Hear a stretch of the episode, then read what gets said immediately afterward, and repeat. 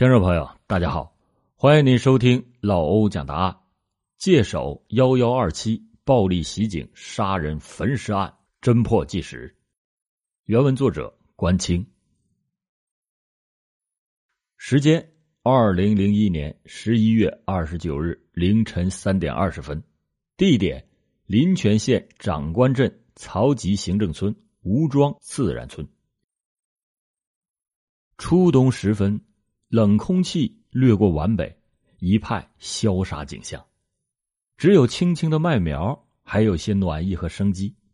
正值冬闲，庄户人吃了晚饭，都早早的上床开始捂被窝，平原也在沉沉夜幕下渐渐的睡去。突然，红蓝摇曳的警灯划破了夜的静谧，马达的轰鸣声惊醒了沉睡的平原。一溜的警车悄然在村庄的远处停下，熄灭了马达和车灯。三十多名荷枪实弹的公安民警鱼贯而下，和早已等候在此的二十多名民警合兵在一处，然后又分兵七路，以最快的速度冲进庄内，把守住各个路口，把村子最北面的一排房子围了个水泄不通。吴庄并不大。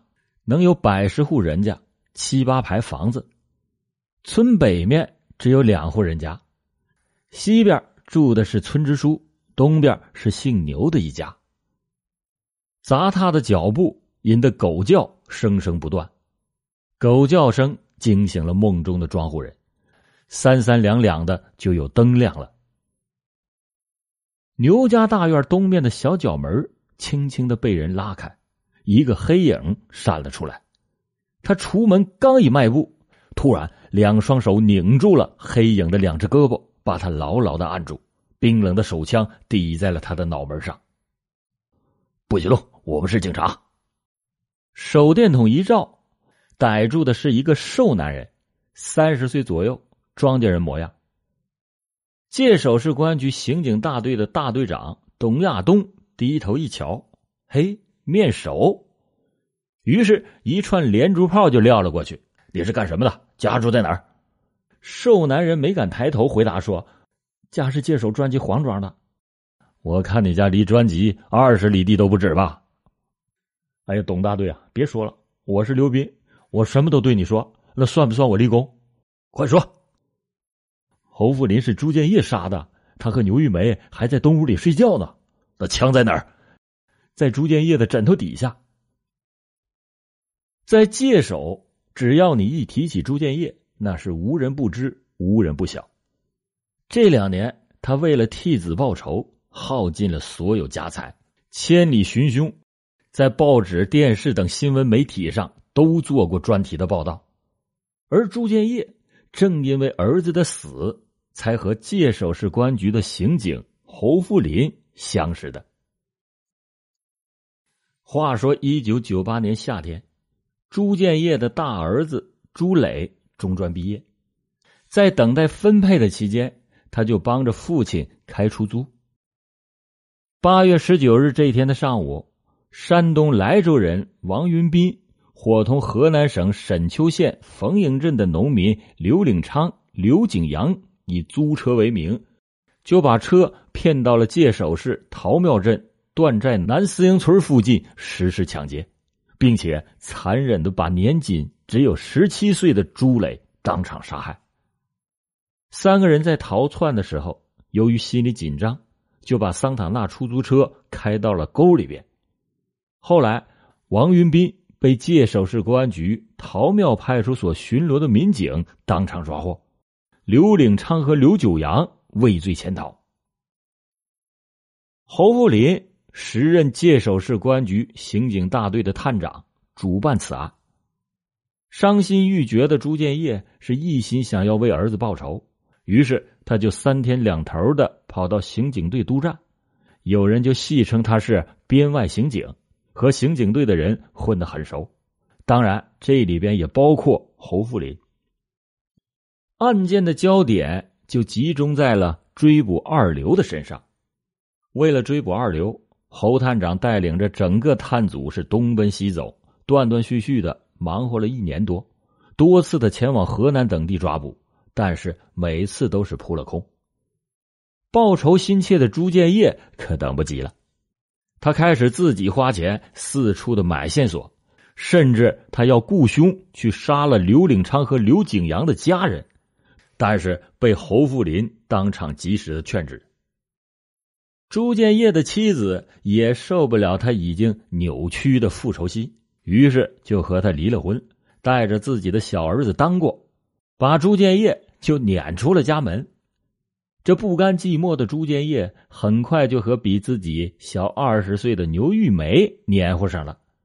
这个牛玉梅也是刚刚离婚，两个人在界首城关租了间房，开始同居。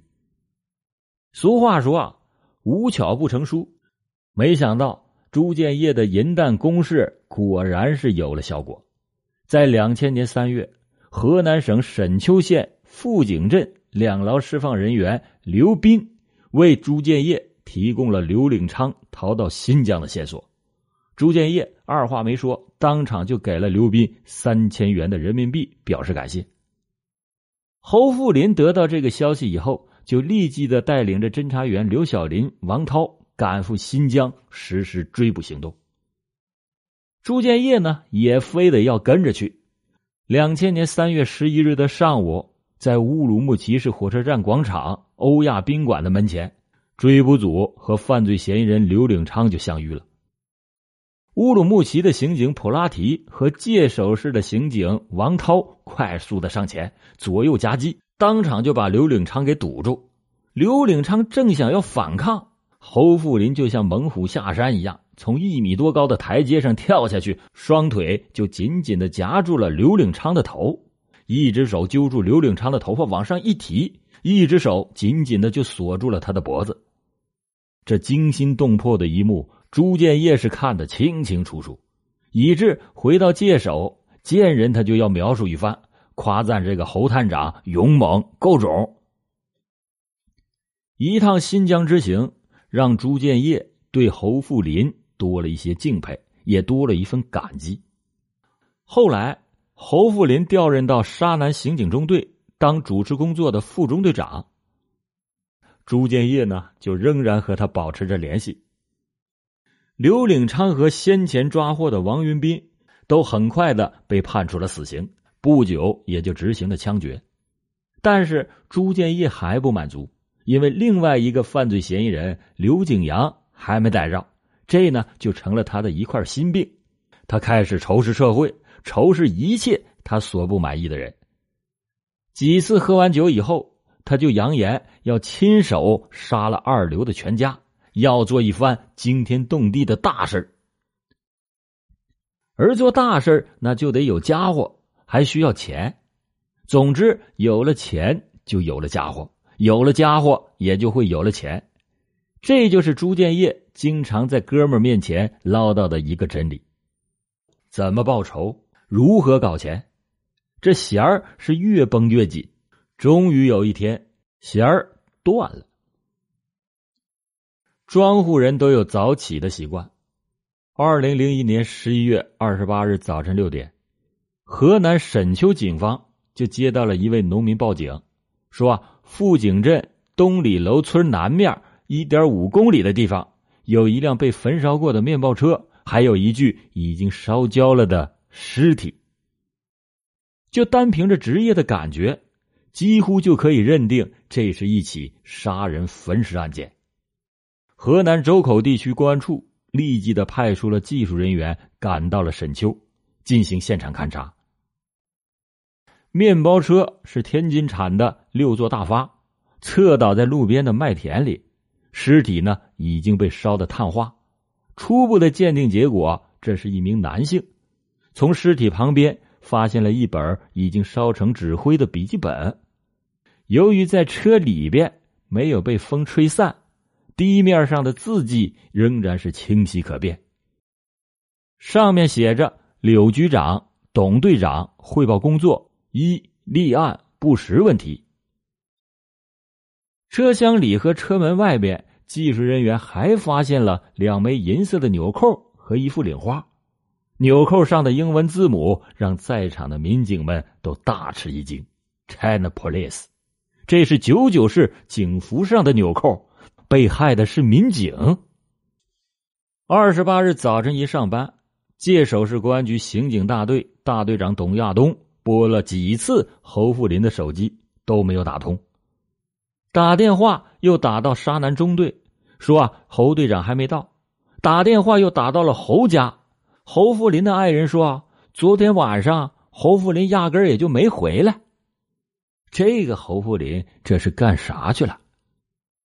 董大队和他头两天就约好，第二天要研究年终沙南中队刑侦基础工作考评的事儿。这时候侯富林却找不到了。董亚东只得从城关刑警中队开始考评。上午十点四十分。正在城关中队开会的董亚东接到了河南沈丘警方的紧急协查通报，警服扣、面包车、笔记本董亚东是不敢再想下去了，立即的就中断了会议，带着城关刑警中队的民警，十分钟就赶到了案发现场。笔记本上的字迹和侯富林的字非常相像。沙南中队。报来了侯富林驾驶的面包车的底盘号和发动机号和焚毁车辆一致相同，这样初步的认定被害人就是侯富林。这里只是焚尸的现场，杀人的第一现场并不在这里。董大队说：“赶快让技术中队派人查查侯富林的枪还在不在枪柜里面。”很快回复消息说。队里和家里都没有发现侯队的配枪，枪支被抢，民警被害，而且手段如此的残忍，这在全省那都属首次，全国也不多见。省公安厅就下了指示，说案发地点虽然是在河南的沈丘，但是界首警方也要立案侦查，迅速的侦办。省公安厅刑警总队也派人赶赴界首指导破案。这闻听战友被害，界首市公安局群情激愤，全警出动，决心缉凶惩恶，为牺牲的战友报仇雪恨。从当天中午的十二点开始，界首市公安局对全市所有的宾馆、饭店、车站、码头、歌舞娱乐场所、出租房进行了大清查。审查一切的可疑人员，在各个主要路口设卡盘查来往的车辆，以期从中发现线索。刑警大队重点围绕侯富林生前主要关系人进行调查，谁最后一个和侯富林接触的，谁就有可能是杀人凶手。根据沙南中队民警回忆，十一月二十七日晚上六点，有人打过侯富林的手机。侯富林当时没有接，掐断以后，用办公室的电话打回过去，聊了几句。侯富林对队里值班的王副中队长说：“有人举报一个特大的假币案，他要去和举报人见见面，并且从队里借了二百元钱。”说完，开着队里的面包车就走了。这一走，再也就没有回来。能把侯富林约出去的，那一定是他的熟人，而且。侯富林生活作风正派，工作勤勤恳恳，待人和气友善，谁和他能有如此的深仇大恨呢？于是，寻找神秘的举报人就成为了破案的关键。侯富林打出去的那个电话，经过查实，受话方是界首市铜板纸厂附近的一部公用电话，是在城乡的结合部，位置非常的偏僻。临近下午四点的时候，城关刑警中队的指导员陈军和副中队长费了半天的劲儿才找到了这部电话。正因为位置较偏，来打电话的人所以才不多。电话亭主对打电话的人还有印象，告诉民警说，来打电话的是两男一女，讲话的那个人是个高个、长耳朵、小眼睛，长得还很壮实；另一个呢稍微矮，比较瘦。女的嘛，二十多岁，长得还算漂亮。熟人，高个，长耳朵，小眼睛。在案情碰头会上，董亚东就想起了二十六号的晚上，局里部署追逃行动的时候，侯福林也曾经接到一个电话，要他出去。董亚东当时还问了一句：“谁呀？”侯福林当时回答说：“啊，是朱建业找我有点事儿。”因为朱建业为儿子的事儿，与刑警队里的人都很熟悉。当时董亚东也没往下问。要是论起亲戚来，董亚东还是朱建业的一个远房的叔叔，所以董亚东对朱建业更是知根知底儿。这个朱建业一米八零的个头，耳朵长，眼睛小。他的贫妇牛玉梅刚好就二十出头，而他的跟班刘斌，人送外号“瘦嘎”。是河南沈丘富井镇人，难道会是他？更多精彩故事，请搜索关注微信公众号“老欧故事会”，老欧在等你哦。